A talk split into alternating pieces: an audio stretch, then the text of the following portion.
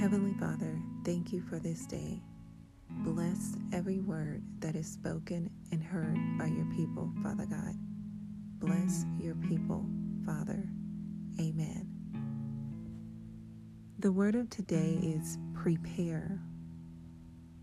And our scripture reading comes from Matthew 7 25. And it states, The rain came down the streams rose, and the winds blew and beat against that house. Yet it did not fall, because it had its foundation on the rock.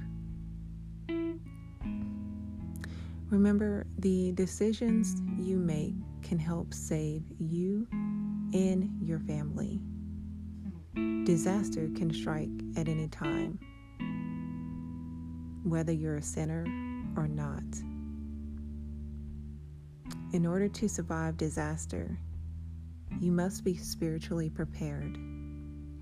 Build your home, your career, your marriage, and everything that you possess on the foundation of God's Word. There you will find safety despite what's going on around you you can help those you love weather the storm. You might ask, how do you prepare? Well, there's three possible things that you can do.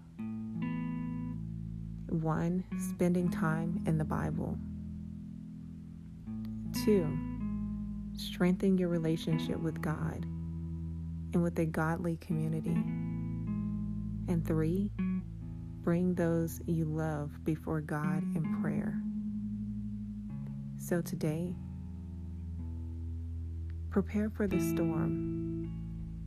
Make sure that you and your household are prepared.